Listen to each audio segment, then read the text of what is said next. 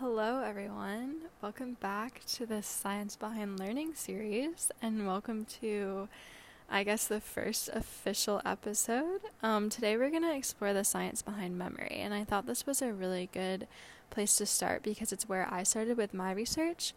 So, I don't think I actually said this in my introduction, but I was actually able to take a course through, I think it's called edX um, and I took the science behind learning by the Columbia Teachers College, I think, I believe. Like I learned a lot and I I mean I didn't actually take the course because it's an expired course, so I just kind of went through and watched all the videos.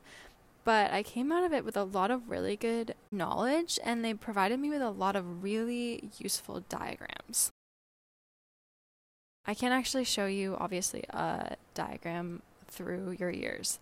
But the main points of this multi store model of memory that I want to focus on are the four kind of stages of memory that I'm going to talk about. So, first we have sensory input.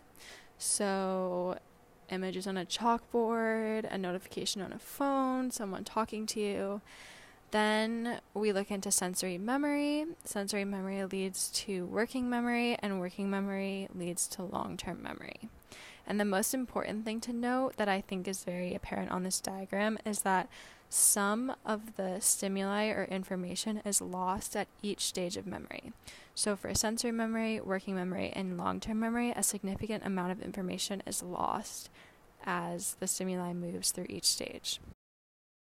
The other thing that I wanted to mention before I started going over the basic function of memory was that the majority of the research that I was doing focuses on explicit learning. So there's two types of learning, implicit and explicit.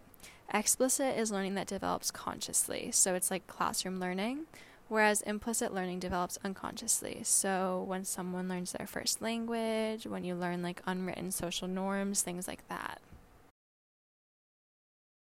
I think that's all of the background information that I wanted to share with you. So I guess we can start with this kind of scenario idea. I thought it was easier to walk you through the function of memory by kind of actually walking you through it rather than just giving you a ton of terms and what everything does.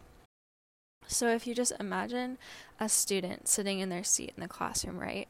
They're picking up environmental stimuli. So these stimuli include the teacher's voice, maybe images on the whiteboard, maybe a slideshow that's been projected in the front of the class, maybe their peers talking to them, maybe their phone has lit up with a notification. These are all different stimuli that have then traveled to their sensory registers. So all the stimuli travels to the sensory registers and remains in there only for a fraction of a second.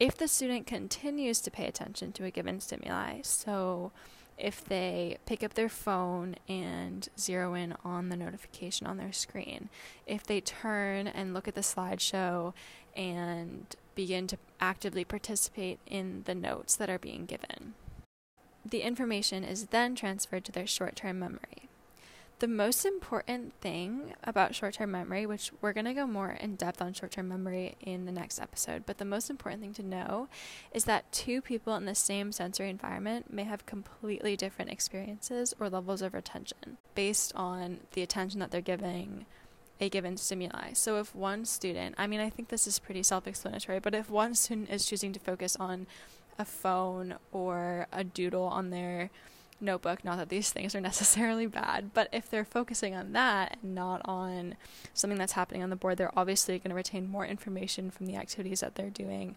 outside of this lesson versus the lesson itself. Whereas if a different student is just actively participating in the conversation, they're going to retain a lot more of the same exact lesson given at the same exact time.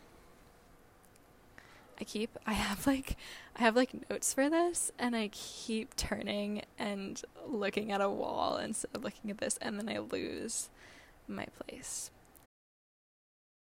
So, say we look at the student that has been actively participating in the notes. They are generating a large level of retention, a significant amount of the stimuli has traveled into their sensory registers and then into their short term memory if they are then given the opportunity to actively process the given information. So, if an interaction between short term and long term memory is formed, and therefore they are allowed to engage in cognitive processing, then we get into the development and storage of long term memory.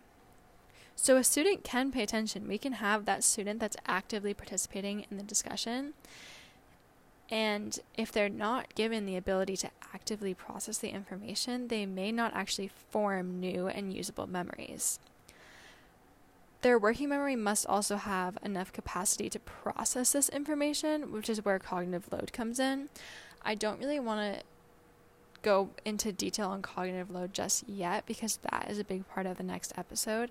But in general, I think the best example I can give is if something happens before the student steps into this classroom. So, if they have just like gotten into a fight with their friend or just gotten some bad news or they're really excited for the game after school and that's all they can think about, a significant amount of their memory is being used to process that information. So they're then left with a smaller portion of their memory to use in class, which then obviously generates a lower level of retention.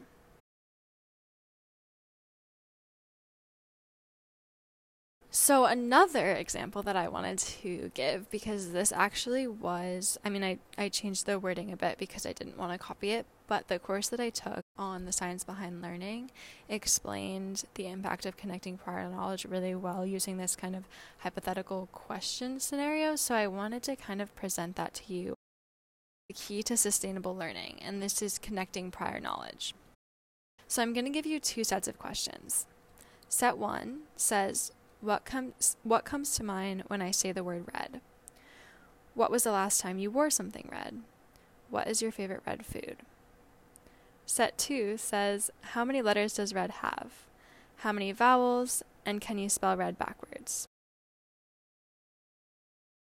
If next week I asked you what word I had mentioned, you are much more likely to remember the word red if I had asked you specifically set 1 compared to if I had asked you only set 2.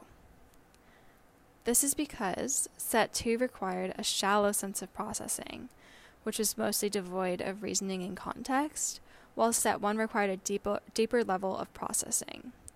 So, as I asked you when was the last time you wore something red, your brain began to flip between working and long term memory, connecting the new piece of information, the word red, to the existing information in your memory, such as your past outfits. This active processing is also known as elaborative, elaborate, elaborative, I can't speak, elaborative rehearsal or thinking to learn, which is much easier to say. So I think we're just going to stick with thinking to learn for future. Um, and this is the key to creating memories.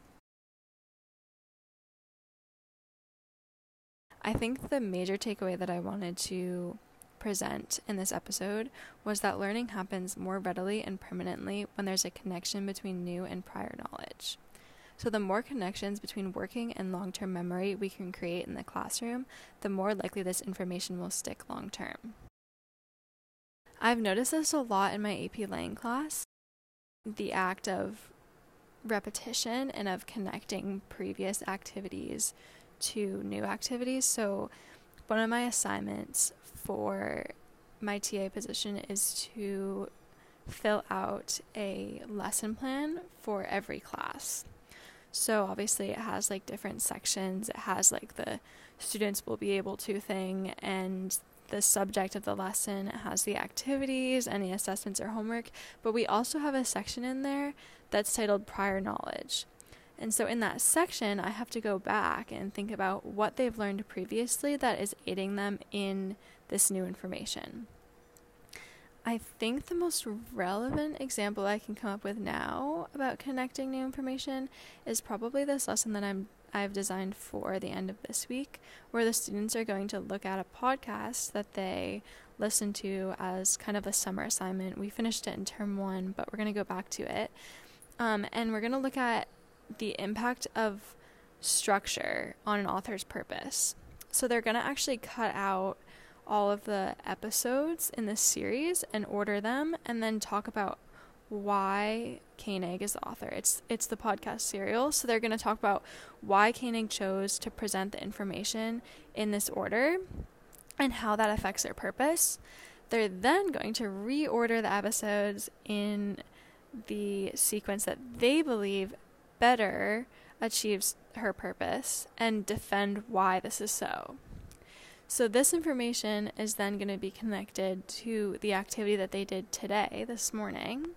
They annotated a speech, I believe it's by Clare Boothe Luce, and her speech was the introduction to something. I don't remember quite what it was, but the point of those annotations was how does the structure of her introduction best achieve this purpose? So, do you see how they're kind of flipping back and forth between prior knowledge and new knowledge? And now they have this really strong skill of rhetorical analysis and specifically using structure as a tool for rhetorical analysis. I've also found that my research has been super helpful in my classes in general. So I'm taking AP Calc BC this year, and that's obviously a difficult class. It has a lot of information in it, and we have to take a, this major test at the end of the year. And honestly, like, I mean, it's whatever. If I take the test and I don't pass, like, I've taken this really interesting class and I've learned a lot and whatever, but it would be nice to, like, get the credit for taking an entire year of AP Calc BC. Um, and one of the learning strategies that I have developed as a result of my research is called spaced practice. Um, and I don't really want to get into it too much because that is the third episode. But basically, I've figured out that because the brain works in this way, studying in for smaller amounts of time over a longer duration of time is much more sustainable than studying like the night before. So obviously, I've had teachers that have told me, like, don't study the night before a test. That's such a bad idea. But no one has actually sat down and said, this is how your me- memory works. This is why you have a, an incredibly low level of retention if you cram it all in the night before the test. And this is what you can do in order to increase your chances of remembering things long term, especially for AP classes because we're looking to like pass the test at the end of the year. I mean, all classes are looking for long term retention, but especially in APs, like this is a group of students that I think would benefit really significantly from understanding learning strategies, and we just don't teach it in school. So that was another little thought that came up um, in my brain while I was talking about this. But I do think that I have talked for long enough. I'm trying to keep these um, relatively short, maybe for your enjoyment, maybe because it takes me a long time to upload them and my laptop doesn't have that much space. But either way, I appreciate that you came to learn, and I hope you're having a really great day. And I will see you in the next episode.